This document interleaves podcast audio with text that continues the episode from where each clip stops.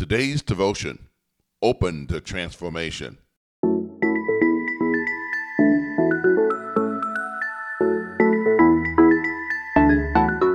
Up to 75% of people worldwide suffer from glossophobia, the fear of public speaking. Many famous people suffer from glossophobia, including actors, politicians, and even presidents. Renee Zellweger, Nicole Kidman, Abraham Lincoln, Gandhi, Sigmund Freud, and Thomas Jefferson all at some point mentioned actually going out of their way to avoid speaking in public. However, because of their openness to transformation, the ability to become effective speakers came to them. While there's no evidence that Peter suffered from glossophobia, biblical scholars report that the disciple of Jesus was a fleshly Christian who was full of himself and his own ideas.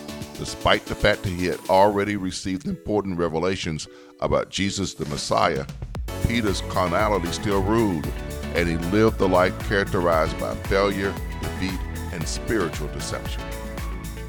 When Jesus ascended to heaven, he told his disciples to wait in Jerusalem for the promise of the Father as they would be baptized with the Holy Spirit. On the day of Pentecost, the Holy Spirit came like the rush of a violent wind. Peter and the other disciples were transformed. No longer full of himself, but filled with the Holy Spirit, Peter addressed the multitudes with elegance, grace, and power. He declared, Everyone who calls on the name of the Lord shall be saved. The people responded, and on that day, 3,000 people were baptized.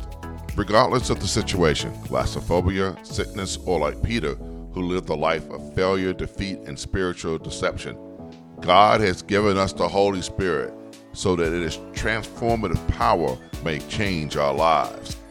However, despite the power of the Holy Spirit, it only transforms those who are open and ready for the transformation. After all, multitudes listened to the transformed Peter, but only 3,000 called on the name of the Lord.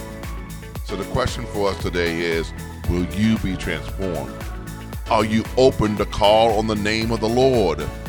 It's not a matter of being ready, it's a matter of being open.